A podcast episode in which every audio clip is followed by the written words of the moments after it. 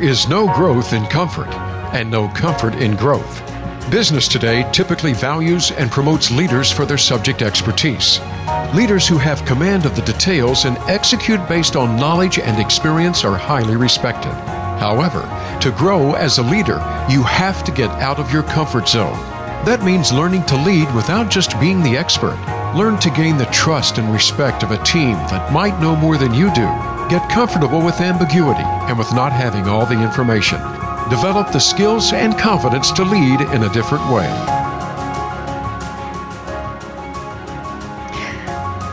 Welcome to Out of the Comfort Zone, and I'm Wanda Wallace. You know those meetings that you get prepared to go into, and you know you have a core message, but you just aren't really sure how to convey that message, particularly in a way that persuades people. Or imagine that you've just taken over a new role and your team is now the experts and you aren't. So, how do you persuade them to follow you? How do you get them to take action, particularly when it involves change? And how do they engage with you and the rest of the team?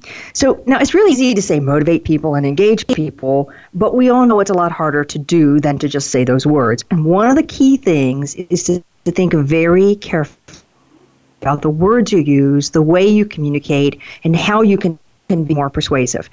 So, we have the answer for you today on how you do all of that, and it's called the 313 communication method. So, with me today is Ryan Foland. Ryan coaches leaders worldwide on the art of simplifying spoken and written messaging for greater impact. He's the inventor of the 313 method. He's also recognized by Inc. magazine as a top marketer and named by Entrepreneur magazine as a top personal branding expert. Ryan's company is Influence Tree, um, and he is also a radio show host with lots of things to say. You can check out more on his website at www.ryan, R-Y-A-N, Foland, F-O-L-A-N-D dot com. Ryan, welcome to the show. Ahoy, it is great to be here. I'm delighted. I'm delighted to hear about this 313 method because it sounds, or at least you make it sound, like it's the absolute, total, ultimate thing for communication. So, what is this 313 method? At its core, it helps people come up with a methodology to say more by saying less. And the 313 stands for the end result of the process, which, which results in your ability to communicate whether it's your business idea or whether it's your brand, in three sentences, and then one sentence, and ultimately, if you were a Jedi Master, in three words. Three words? Yes, and All right. actually. I have a hard time imagining getting it. The, the, the funny thing is, it's not actually three words. It's actually two words with a connecting term. So it even gets crazier than that, but uh, I don't want to mismanage expectations. And the three words could be more, uh, if you want to, based on what you're relating. But the idea is to uh, ultimately learn the skill of talking about your idea in terms of other things. Because when you tap into the mental mind maps of other people, then you can leverage what they already know and use that as a foundation, uh, which allows for a lot less initial conversation. All right. I like this idea of saying more by saying less because one of the things I know is when people start talking, they often go on and on and on and on, and, and they've lost the audience before they ever really get to the core point. It's easy to recognize it, it's a whole lot harder to do something about it. So, in your view, why does this 313 work so well? Because it gives structure and it, and it challenges you to um, put what you want to say into a very small little box. And there's a few fun examples out there in the world where um, I forget who actually wrote it, but somebody wrote a long letter saying, "I wish I had more time to write you something shorter."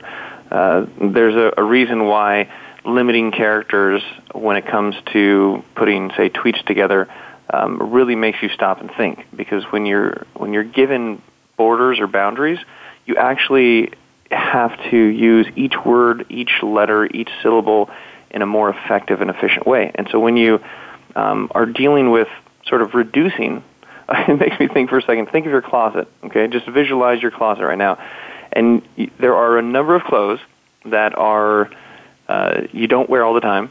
Uh, they just kind of sit there. Maybe they have sentimental value, but imagine if you were to choose an outfit, right? you all of a sudden only have the ability to wear, you know, uh, one pair of pants, one pair of shoes, uh, one shirt. Maybe you can double up with a jacket. Maybe you can leverage a scarf. But if you look at, say, your closet as an analogy of the words that you have the ability to choose, or the different ways that you would sort of present or dress up your idea, if you've ever um, had a friend or a partner or a girlfriend or boyfriend or husband or wife get motivated because they saw something or read a book on essentialism, they're like, let's clean out our closets. it's a very difficult task. You sit there and you hold a piece of clothing and you're like, oh, but I might wear it, but I might not. I'm just going to keep it here just in case. And so if you think of the arsenal that you have uh, and the words and the stories that you use to describe what you do, it's like a closet. And there are certain things that you tend to wear more often. There's probably certain phrases that you use when you describe yourself or um, go to pieces of messaging. But if somebody challenges it and says, you need to clear out, you know, 80% of what you're saying and just show me your best outfits, then you, it actually takes time. And uh, there's value in it because if you have, say, that first impression and you're meeting somebody and you want to represent, communicate through what you're wearing, same analogy of what you're saying, you want to put your best foot forward. You want to put on your best clothes, something that represents you. And when you take the time and somebody forces you to to really narrow down, that's when the real decision making starts. And the more decisions you make about what you say before you say it, the better off you are for the person who's receiving it because you're delivering the highest impact information. And I don't think people put a lot of time into what they're going to say, and that ends up them spending more time saying what they're trying to say. Okay.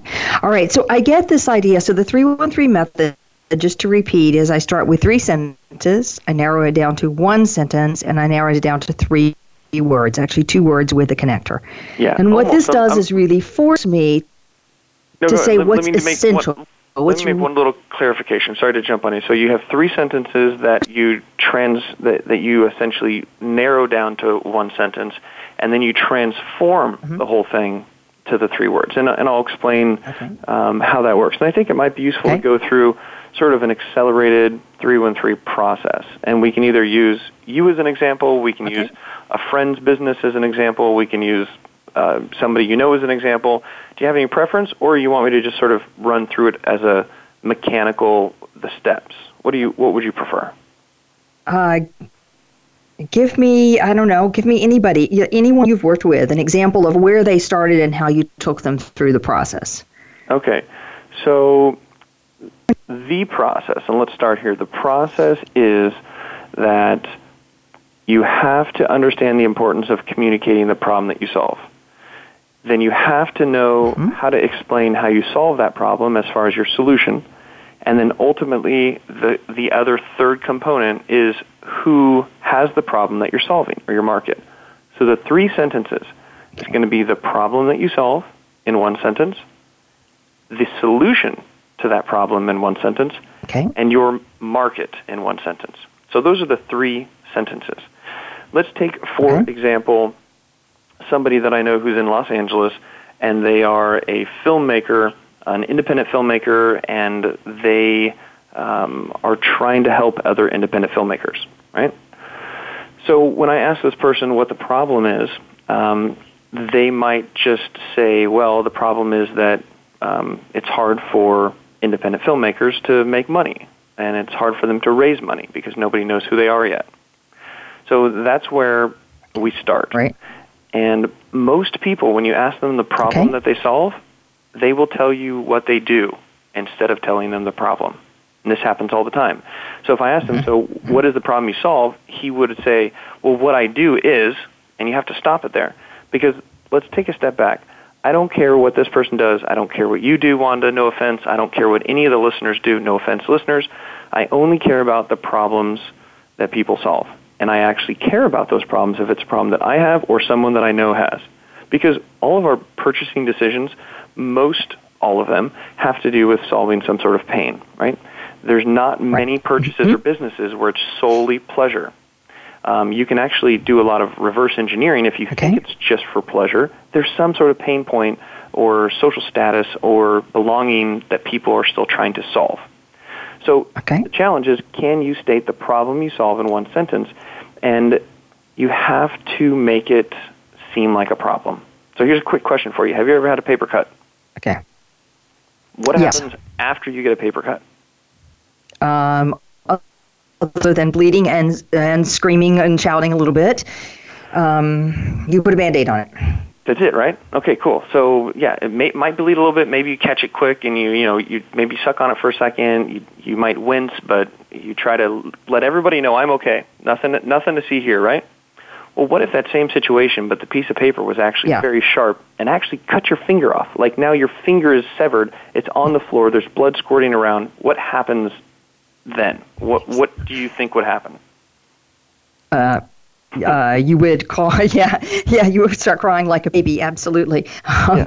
Somebody maybe. But you would hopefully call finger. emergency services somewhere. Yeah. call 911. Somebody's going to comfort you. Somebody's going to grab the finger. Somebody's going to put it on ice. Somebody's going to figure out how to get you in a car. You're going to have to go to maybe an ambulance fix it. Like, but what is the difference between a paper cut and your finger being cut off after the fact? Um, the measures you go about solving the problem, I guess.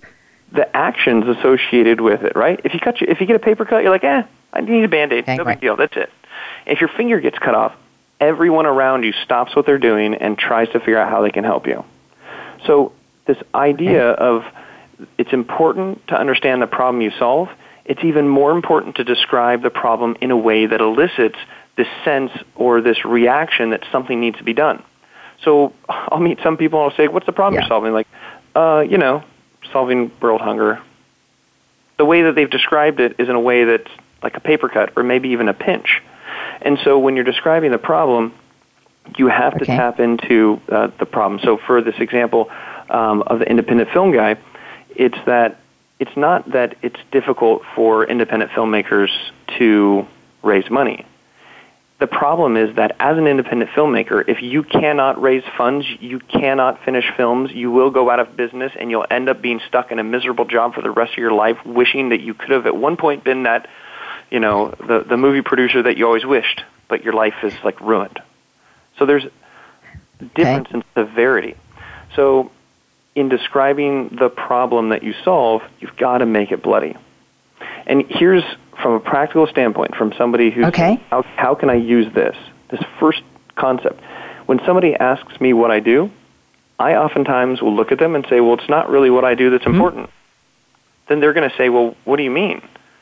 And I'm going to say, well, I solve one of the biggest problems that early stage entrepreneurs have. And they go, well, what is it? And so in that conversation, I've gotten the person I'm talking to interested in what I'm saying without even explaining what I do because I'm focused on a problem.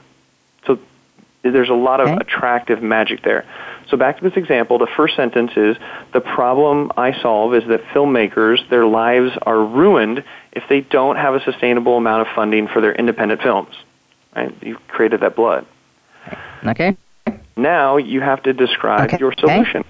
And here's where people really go wrong. If I ask someone what they do, there's a high probability that they will explain and go, as you said, on and on and on and on and on, right? If you tell someone how you do what you do, you're not answering the question of what you do. If I ask you what you do, you can tell me what you do in one sentence. You cannot tell me how you do what you do in one sentence, and that's where people go wrong. If I tell you what I do and mm-hmm. you're interested at all, what do you think the next question is that you're going to ask? So how do you do that? Exactly. I'm so glad that you asked, right? So look what just happened there. There was kind of an awkward silence, and that's going to happen, but it gives people a chance to process the information. And if they're interested in talking to you and you tell them what you do, then they're going to say, well, how do you do it? And then to really get further connected with your audience, when someone asks you how you do something, put it back on them and say, well, before I explain to you how it works, um, what do you know about independent filmmaking? And they might have a relative, they might have a friend, they might have done it in college, and you let the other person explain to you what they already know about it, and then you say, oh, You totally like I yes, you've got it, but here's where I do things a little differently. Because it's a form of disrespect to tell people something that they already know. And in this process, yep. You're engaging people to find out what they know, and then that gives you an idea of how to further explain the idea in terms of what they know. So your first sentence is describing the problem that you solve in a way that creates right. this, uh, this, this, this, this need for a reaction to help. The second sentence is saying what you do, not how you do what you do. It's, I have an iceberg theory where think of what you do as the tip of the iceberg. And how you do it, all those dynamics, the on and on and on and on that you typically tell people, that's underneath the water. Wait to get permission from them and then go towards that. And that's really where the conversation happens. Because a lot of times when somebody says, okay. What do you do? Okay. they're really just waiting for you to finish so they can tell you what they want to tell you. Um, I think we're sort of selfish in the conversation. Exactly. We're, we're waiting for people to finish. So, the problem that you solve in one sentence, and then your solution in one sentence of what you mm-hmm. do. And the final of the three sentences okay. is the market.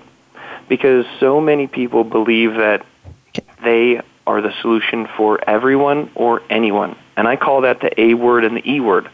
Do not use the A word. Do not use the E word. Okay? If you are a life coach, you are not helping everyone. if you are an independent filmmaker who helps to raise money for other filmmakers, you are not for everyone because there are some independent filmmakers who are very successful and have no problems with raising money. It comes to um, creating a target market instead of describing a market potential. And as soon as you start to take something away, people are then more interested. Whether it's a bar situation and you're uh, trying to okay. find somebody who's attractive and you go up, if you just go up and you don't stop talking to them and then you just tell them that, hey, you're going to cancel your plans and hang out with them for the rest of the night, they're going to freak out and they're going to leave. But if mm-hmm. you stop by and you're like, hey, I noticed you got something going right. on over here. Well, my, my friends are busy. I can't really talk now, but hey, maybe I'll see you around. And then you leave, that's what makes the person want to connect with you. And so when describing your idea, specifically the market that would value uh, have value from that idea, it's about saying, even if you say, but this is not for everyone. And as soon as you say that, people will start to be like, well, wait, okay. why not? So here's your three sentences. Is the problem that you solve in one sentence, what your solution is in one right. sentence, and who you help, or what is your solution for what, what people do you affect. And those three sentences, that is all the core information that you need in order to convey what will be the start of a conversation if people are interested in moving forward. And you okay. save your breath, you create more connection, okay. you create intrigue, and there you go. Now, to take those three sentences and trans, uh, you know, deduce them into one sentence, it's all mathematics. If you can describe the single, okay. the one individual problem that you solve, and you can you can tell people your solution, the the top level, not how, but what you do, and the market, you can combine them into one sentence, six different ways. It's not just one sentence; it's one sentence, okay. different ways. So, for example, I can say, for um, these people who have this problem, here's what I do to solve it, or um, this is the problem here's how I solve it for these people. So you're taking the, the problem solution market, and mathematically, if you have three items, you can combine them six different ways. So it's it's a really empowering situation, especially if you're in networking or um, you meet somebody. This is not an elevator pitch. I repeat, it is not an elevator pitch. Okay. It's a way to know the problem you solve, who you solve it for, and what you do to solve it. That, those are the three key things. And if you stick okay. with those, the conversation that okay. continues is catered towards the person that you're talking with. Now, when it okay. comes to the three words. All right, so let me go back for a minute here. Okay. Okay, so I, I get this. Just to repeat, so everybody's with us on this one. There's three sentences. One sentence is the problem. What's the problem I'm trying to solve? Second sentence is the way I solve that, the solution that's provided. And the third is for who this is for, and it needs to be selective, so not for everyone. Yes. But let me go back to the first one, stating the problem. You know, if I'm thinking about this in terms of, let's say, this radio show, Yeah. And the statement of what the problem is, the tendency is to start with the word I. Mm-hmm. As in, I provide insights for people who are trying to lead outside of their expertise. Right, but but that is But that isn't really a you do. problem, and it certainly isn't a bloody problem. That is what I do. Right, Yeah, exactly. that's what you do. So it's not even the problem statement. As soon as you say what I do or I help people or my company does this or I'm passionate about something, those are buzzwords that will identify you're really not saying the problem. Because if you can identify the problem mm-hmm. without telling people what you do, you can get them to admit whether or not they think it's a problem, and then you can ask them straight up, is this a problem that you have? Mm-hmm. And then you can go one step further and say, is this a problem, if you have it, that you're looking to solve soon? And if they say yes, you can be like, totally cool. I can help you out, or my radio show can help you out. And then they're excited Okay. about your solution, but they don't even know what you do. They just know that they have a problem that you're solving. So for your radio station, if I were to ask um, you know, a random poll of a hundred of your thousands and thousands of listeners, and I said, "What problem did you have before the show, uh, or before listening, that now you don't have?" Right. And there's somewhere in there is the magic. So what what do you think typically? Um, Right. after listening to your show for you know six months or something, what problem did I have that I don't have anymore? Um, let's see, I think most listeners would say I had this problem of not knowing how to be more effective with people when I couldn't rely on my technical skills. Okay, so so maybe something within there, right? So um, let's say somebody asks you what you do, and you're like, well, you know, it sounds funny. It's not really what I do, though. It's the problem that I solve. And they'd say, well, what is that Okay. problem? The problem is, and then finish that sentence. The problem is, Right? People don't know how to be effective when they're not speaking from technical expertise. okay. So let's look at exactly what you said there. Is that more towards a paper cut, or is that more towards a finger being cut off? The way that you chose those words. Um, it depends. Okay. So, okay, so if so I say, yeah, got it. So take so just add a little bit more of an end result. Like what happens if you can't communicate past your technical skills? Do you lose your job? Do you not career adva- do you not advance in your career? Do you have uh, less meaningful relationships? Like what is like that's the blood, right? So take what you said, but add an Right, um, right. a result to it. So try it again. All right, so it's about helping people to have more impact. I'm helping. That's let me start that one. The problem is people don't know how to have impact, and they're worried that they're going to lose their job and not get promoted. Right. So somewhere around there. So when people are not confident about connecting past their technical skills, Mhm. they know that they could lose their job, stop their career advancement, and never, you know, and not have the relationships that they always wish they could have. And the problem Right. is their inability to connect with people beyond their technical skills or something. So, like, I'm, I'm liking this now because Okay. you could take this to somebody who doesn't know about your show, and you could, in a conversation, as they ask you, what do you do? And you're like, well, what I do is I solve one of the most important problems uh, I think we're facing as a society today. And they're like, wow, what is that? The problem is if you can't speak past your technical skills and connect with people, you will lose connection at your job, in your relationships, and you'll uh, potentially you'll you won't reach your full potential. Then you can tell that person in the conversation, Okay. like, do you see that as a problem? In a general sense, not you. In a general sense, yeah, Mhm. that's a, that's a, that's a big problem. And a trick for you to ask people as you're developing this, follow that up with on a scale of one to ten, how big is that problem? And if somebody says Right. four or five, then say, well, what are some of the things that would make it more of a problem? And you can start to refine it. But when you're asking people, when you tell them the Right. problem and you ask them, is this a scale of one to ten, and they say like eight, nine, ten, that's the magic spot. And then you say, well, is this a problem that you know that you have? Um, how are you from communicating? And they're like, well, um, yeah, it's kind of a problem. Is it something that you're looking to for solutions? Well, yeah, I'm reading books. I'm doing this. Well, I could totally help you out. Hmm. Well, how could you help? What would that be? Now you jump into your solution. So, what would your solution be to this person who identifies as having that problem? Uh, listen to the radio show. So you have a radio show that blank. Mhm. What is it that it does, right? it solves the problem. So I have a oh, radio, radio show, show that provides advice or tips. Yeah. to to do what? To solve the problem. You still tie in the problem. I have a radio show that helps um, with Okay. tangible tips from experts on how to better create impact or connect, like the exact solution to the problem. And in their brain, they're Okay. going, "Oh, interesting. Well, whoa, that sounds like it could solve my problem." And then you smack them in the face with, "But it's not for everyone." Okay, I'm going to tell you this right now. Not All of for a sudden, everyone, their ears right. perk, and they're like, "Wait, what? You, wait, what do you what do you mean it's not? Does it cost money?" And you're like, "No, no. The reason it's not for everyone is because not everyone is ready to take dynamic change in their life. I know people that I can give them the best advice in the world, but they don't take it because they're not ready. So my target customer or listener is the person who is between this ages, within this thing, and this stage of their life, whatever, whatever. And as you describe that, is the person you're talking to associates themselves with those qualities, you're like, oh, no, no, no, it's me. That that is me. That sounds exactly like me. Yeah. And that's where like you have this crazy connection. So you're you're describing Okay. All right. So I get this one. okay.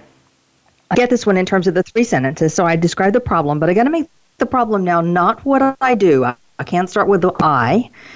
I have to say the problem I'm solving, and I need to make it bloody. I need do, to make yeah. sure everybody understands what's yeah what's real what's this really problem about, and then, then you need to say well how do you solve that problem not what i do again but what's the solution and then i say it's not for everyone and each way along the way we're looking for a bit of a dialogue where people can say wait how do you do that wait what do you mean this isn't for everyone um, or i can direct it by saying so is this a problem you have and we're creating a bit of dialogue but it's the three core sentences that are the matter of this issue now uh, we we're going to take a break in just a minute. Before we we get there, Ryan, we've got the three sentences. I see how we could break that down to one sentence by combining I, I do this for these people in this way. Yes. What is the point of the three words? The point of the three words uh, is actually to help people understand what you do in terms of things that they already know. And if I were, for example, to say golden arches, what comes to mind? Hmm? Most people think McDonald's. McDonald's, right? And in that, like in half a second, just what just happened right there in your brain, you fired off all kinds of crazy connections. Whether it was the last time you went there, whether you like them or not, whether you like extra pickles, you see it, you think of a big clown in red shoes. Like, there's no way I could have put all those thoughts into your head. You already had that. That's a mental mind map. Now, um, on the other side Yep. of the fence, if I were to just to, describe it to you, it wouldn't resonate with you. But take the, take the example of the of the this guy from Hollywood that I talked about, right? You still you know that there's this issue with him and how he's solving problems for people to create fundable, f- sustainable funding. And what he does is, you know, his solution is a crowdfunding kind of platform. It's not for everyone because it's for those people who are, uh, are independent filmmakers without sustainable um, growth. And you can say that in one sentence. But here's his three words. He is the Robin Hood of Hollywood. so right there, within those three Okay. seconds, you associated him with Robin Hood. What does Robin Hood do? He steals from the rich and gives to the poor. And in Hollywood, there's Mhm. obviously people that are rich, and there's people that have this need for an underground movement of somebody who's going to find out how to get them money so that they can live in the forest, right? So the three words, like for Right. me, think of me as the craftsman of communication. You know what a craftsman does? They'd like spend hours Mhm. whittling wood and sanding little Right. tiny spots and then blowing it out and redoing it. And so there's this craftsmanship to it for communication. So the three words helps to put two things together that, when combined, you now in your brain have to connect dots. And if you describe Okay. yourself in terms of other way in in other terms of that people know, um, you can get to understanding a lot quicker. So, for example, if I'm describing some social media All strategy, right, Ryan. yes, we got to take a break. Okay, I'm, I'm going to interrupt you because we're going to need to take a break here. Okay. So with me today is Ryan Foland. Ryan's company is Influence Tree, and his website is www.ryanfoland.com. We've been talking about the 313 method, three sentences, the problem you solve with a bit of blood, the um, solution you provide, and the market that it's for. So those are your three sentences. Cut that down to one sentence, which combines those into a simple statement, and then down three words, which is actually two words with a connector in it. Things like the Robin Hood of Hollywood. Any rate, we'll be right back, and when we come back, I want to talk about how you use this to pitch an idea, as well as how you use it for upward communication. And we'll be back.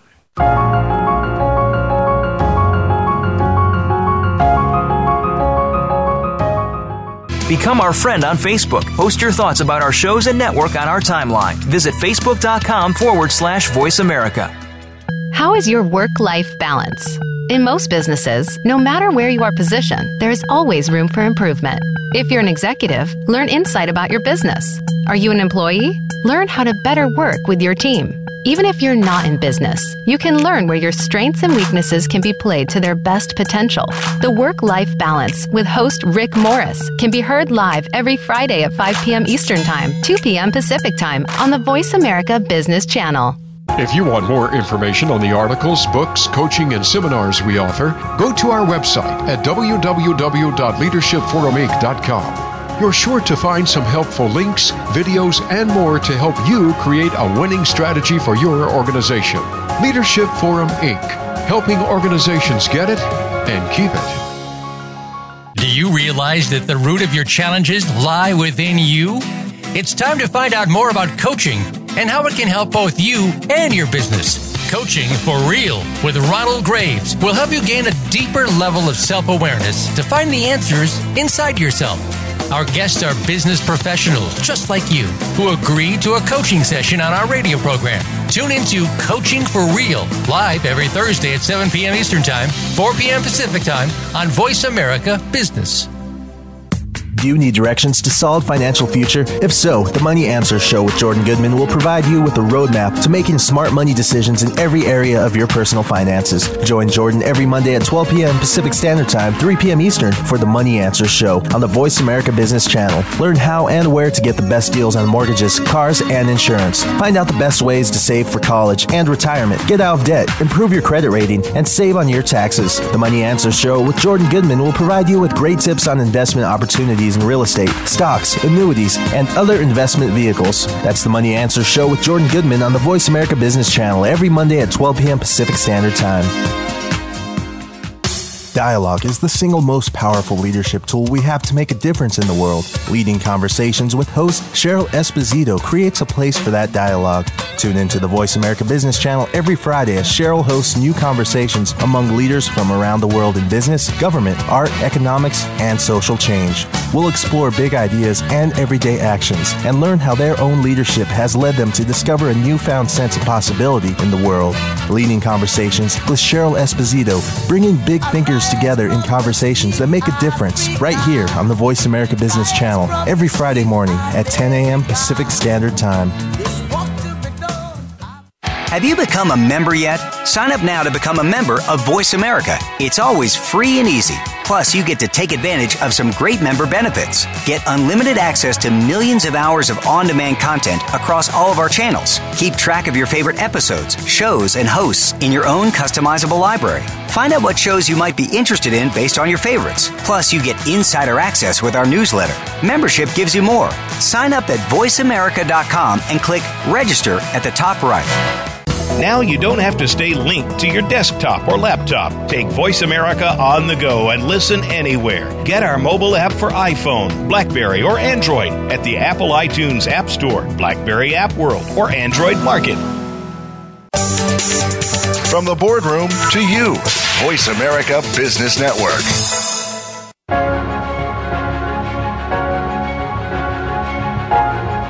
You are listening to Out of the Comfort Zone to reach Dr. Wanda Wallace or her guest, call into the program at 1 866 472 5790. Again, that's 1 866 472 5790. You may also send an email to wanda.wallace at leadershipforuminc.com. Now, back to Out of the Comfort Zone.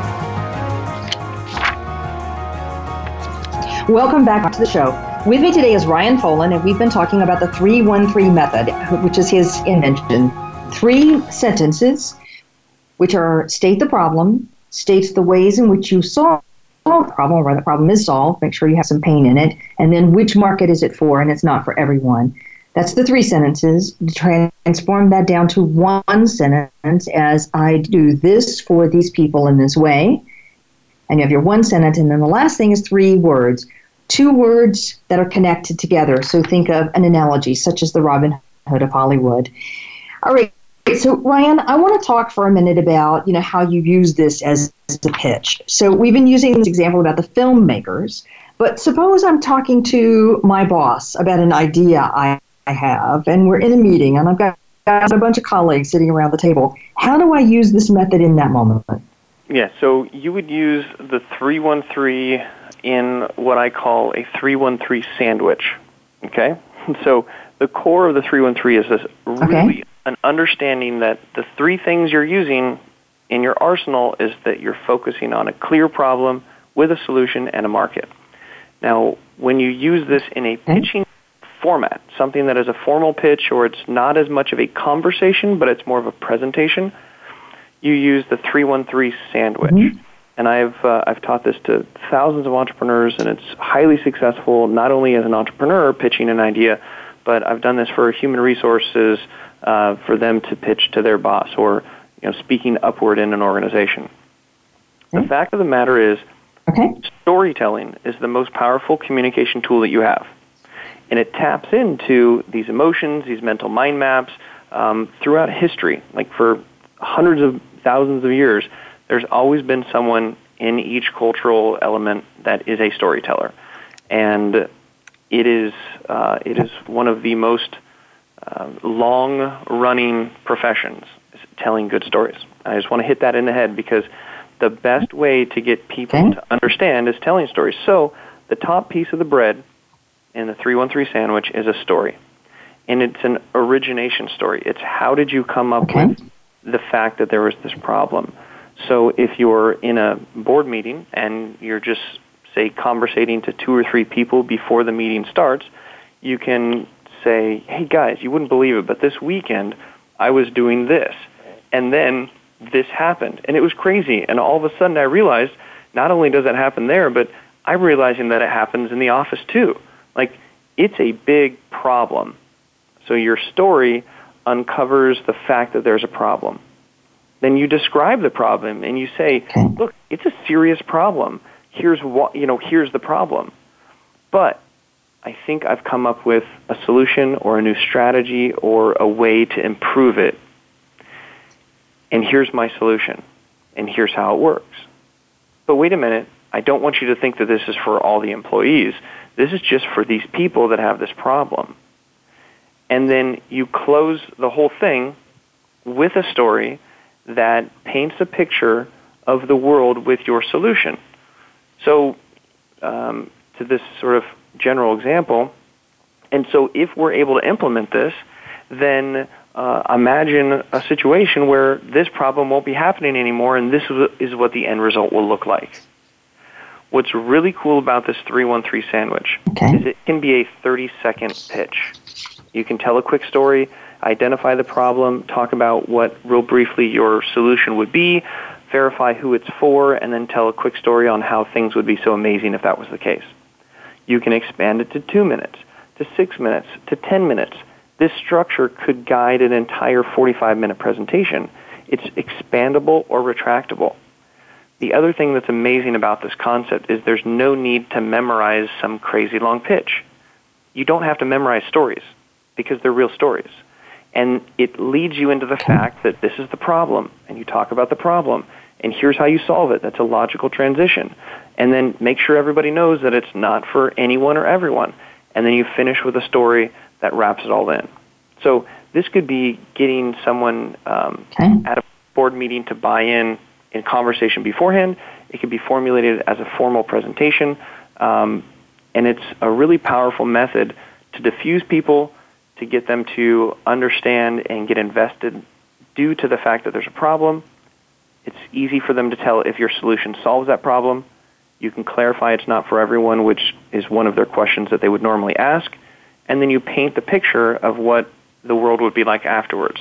And the final thing I have to say about it is that people remember the first things you say and the last things that you say. If you have a big speech you give, there's a good chance they're going to remember the beginning and the end. And the 313 sandwich is a story in the beginning and a story at the end. So you have a high chance that people will remember your story. And at the end of the day, the story is what they can then share with other people to communicate your idea further than trying to describe a technical um, aspect of it or something that's more of a mechanical, here's how it works kind of thing. Right, right. Well, so I know from experience, both mine and hundreds of thousands of other people, is that people remember stories. In fact, sometimes I think we're hardwired to remember stories, not, not the conceptual idea or the facts that we tell. So starting with a story will make it memorable, and certainly ending with a story will make it memorable. And so long as those stories carry your message, you should be in good shape. That makes a lot of sense to me. Yeah. So Ryan, can you give me an example? Um, anyone from your experience? Now, an example in an entrepreneur pitching format, or an, uh, an example of somebody who's trying to create buy-in um, in the workplace. So, what type of an example? Because there are a few different types. Um, okay, so give me someone who's trying to create buy-in in the workplace. Okay, so um, I recently gave a presentation to um, a, a, all of the the HR leaders from like 17 different uh, divisions and campuses here at UCI, and it was part of a, uh, an educational program that the university was investing in to get them um, to be better HR managers. And I taught them the 313 and the 313 sandwich, and the the the value for them in that. I've I've received emails from people that I've had in that workshop, and I tell them, you know, use this and let me know how it works. And uh, a story came back that um, it wasn't necessarily. Um, what happened with it was the value of saving time of not spending weeks about preparing a presentation uh, before being able to test it out.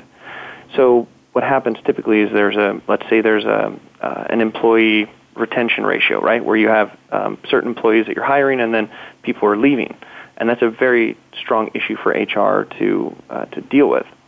But some people would spend weeks putting together presentations and putting together um, formal um, statistics and data to be able to then go to a manager and propose a solution, whether it's an outside firm or something like that.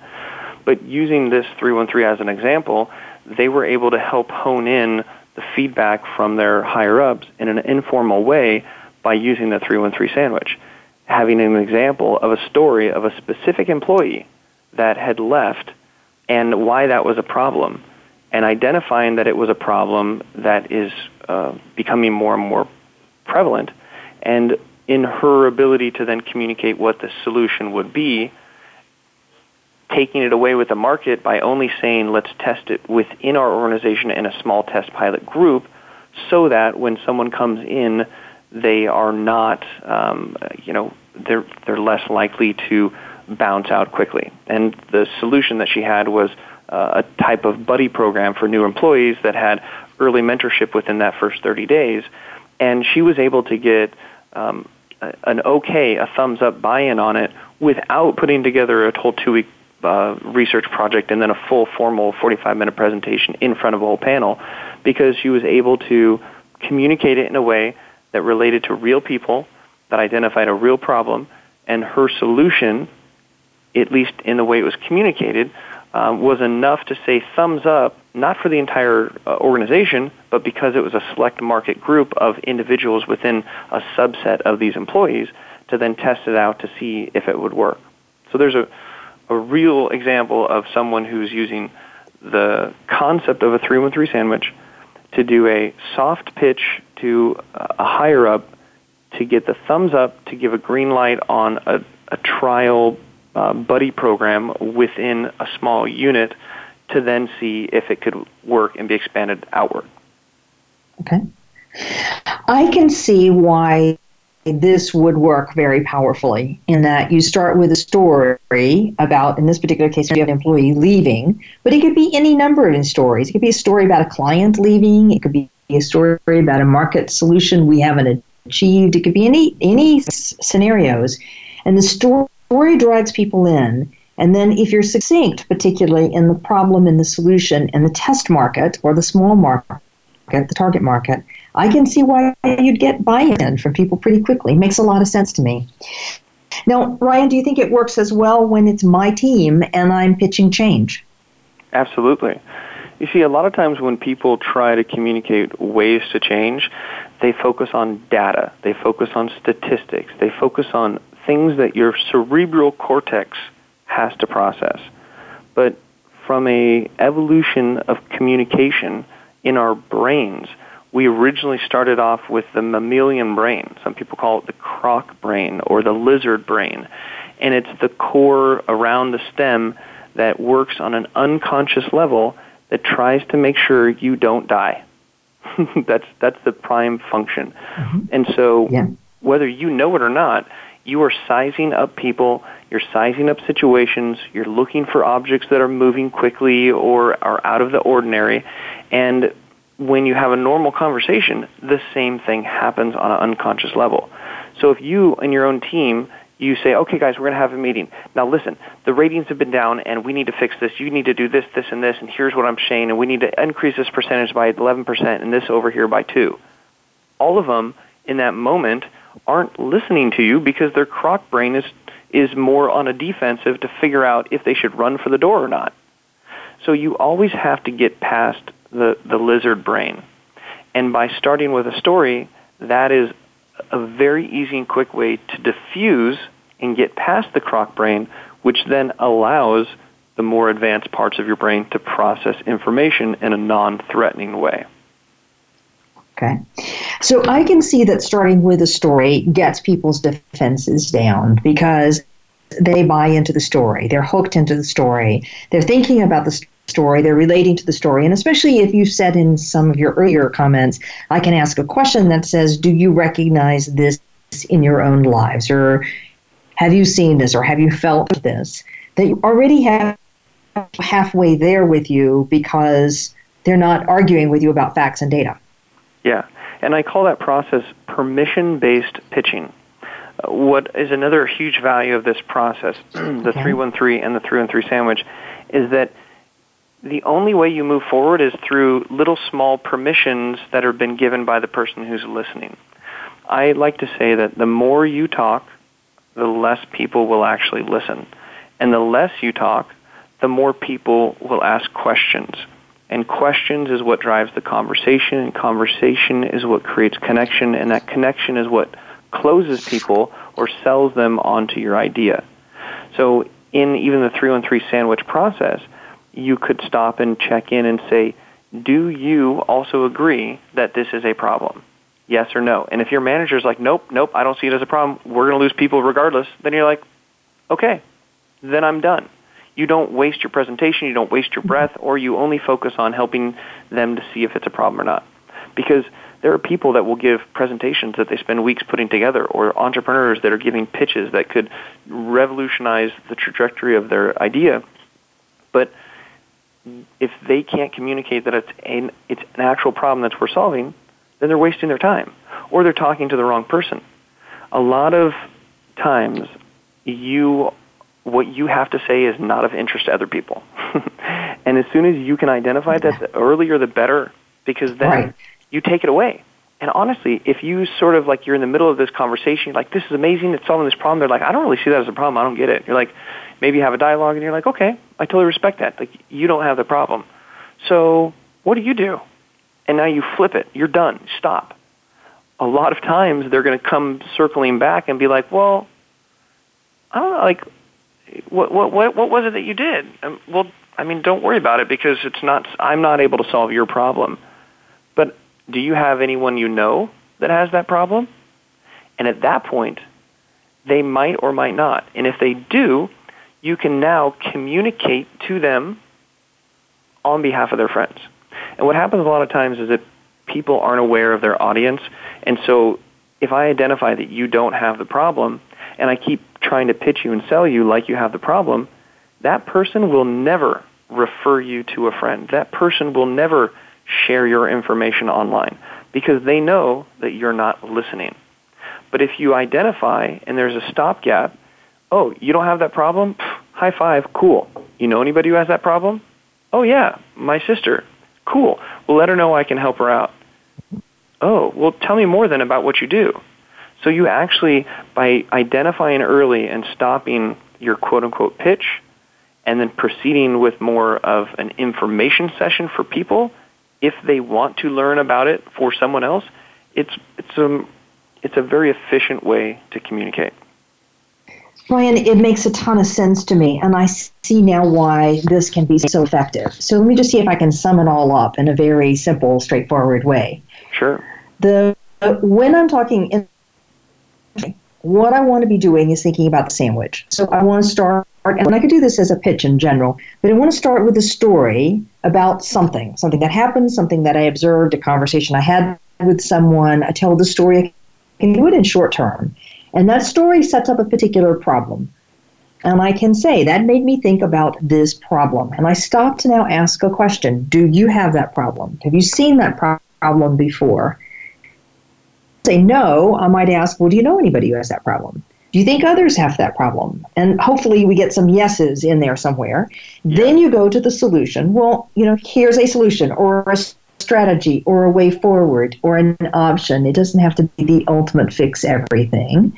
And then you have to move to this is not for everyone. So this is for this group of people, or this is for this test market, or or this is for just the folks that are entering um, in our division. I make it small and contained so it feels like a smaller risk. And then I'm going to tell a story about how great it would solve the problem. Yep. You're going to tell, you're going to paint a picture of the world with that problem being solved. And it's it's super powerful because there's yeah. stopgaps paint in a picture. there. Yeah, there's stopgaps for you to stop conversation and flip it Right. around. But that's the core of it, right? And then in in communicating, Right. there's this Right. very very powerful practice when you're speaking to tell people what you're going to tell them, and then tell them, and then tell them what you told them. Okay, so that's Yeah. also inherent within this because if you tell it to them in three sentences, and then they're sort of starting to get it, and then you sum it all up in one sentence, then it reaffirms, and then you tap into what they already know, and you combine this kind of funky analogy that has some connections, eh, the Robin Hood of Hollywood, and then they sort of, and it all kind of gets together. The best thing that can happen with this process is that somebody will actually like stop you and go, "Oh my gosh, I get it. I totally get it. I I, I get it." Right. And now you're done talking, and now you can talk about Okay. whether it's relevant for them and everything else. Okay. All right, Ryan. Unfortunately, we are out of time. So with me today is Ryan Foland. His company Influence Tree, and you can find him on the web at Ryan R Y A N F O L A N D dot com. It's the three one three method. Three sentences: the problem with a good bit of pain, the solution, and then the market that it's for. And we've just been talking about how to pitch an idea where you do a sandwich, a story in the beginning and a story at the end. Ryan, thank you very much. It was a great idea. You're welcome. That was fun. All right, great. Join us next week for more insights.